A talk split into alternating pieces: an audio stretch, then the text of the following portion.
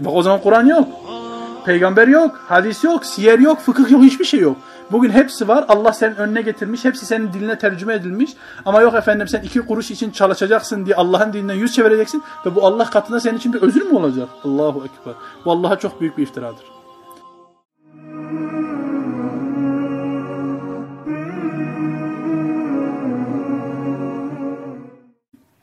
Ondan sonra bak şimdi şu ayeti çok iyi dinleyin. Çünkü bizi çok ilgilendiren bir ayet.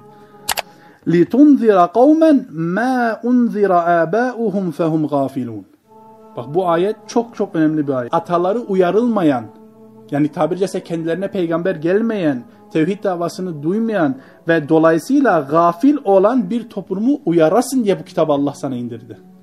Bakın burası çok önemli. Şimdi bu ayetin iki manası var. Bu iki, iki şekilde anlaşılabilir. iki şekilde sahihtir.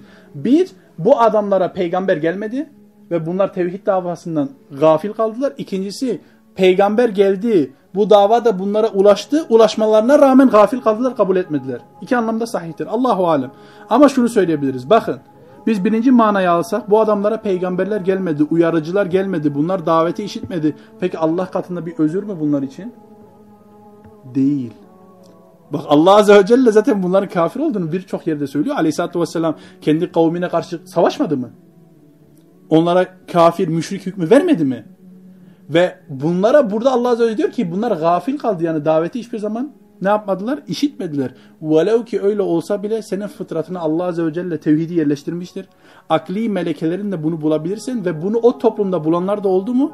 Oldu. Zeyd bin Amr bin Nufeyl gibi, Varaka bin Neufel gibi ondan sonra diğer Hanif din üzere kalan kişiler Kureyş'te var mıydı? Vardı. Demek ki tevhidi bulmak mümkündü.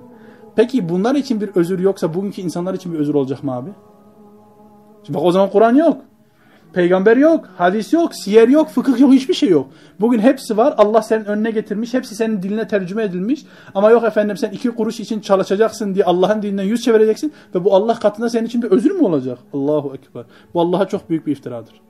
Zaten başka yerlerde de bu konu hakkında Allah Azze ve Celle açık ayetler indirmiştir.